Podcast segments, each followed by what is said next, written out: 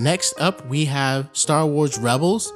Now, this was a huge, huge surprise for me because a close friend of mine was trying to get me into it for the longest time, and I resisted him so much. I was like, no, it looks stupid. I don't care about the rebellion. To me, it's like they harp so much on the rebellion, and it just it just gets irritating to me. And then I watched it, and I made it through the first season. I was like, oh, okay, this is pretty good. And then once they got into the second, the third, and the fourth seasons, I loved it. You know, I couldn't get enough. And I was excited to really go all the way to the end and see all the different storylines that were playing out. And I think partially bringing Ahsoka into it was a genius, a stroke of genius. Seeing just the way that they interacted with all the Star Wars characters, like we were following some characters we didn't know, but they interacted with all these Star Wars characters that we didn't. And so it was cool to see the way the stories intercepted and what was the world was kind of like in the rebellion. To me, we were told it from a fresh lens. And you know, I love that Kanan Jarrus was in love with Hera, you know, and he fell for her. And the fact, again, because we're following someone that we don't know, I was genuinely sad and touched when Kanan Jarrus died. Like that was that was epic. That was intense. I didn't see it coming, and I felt it.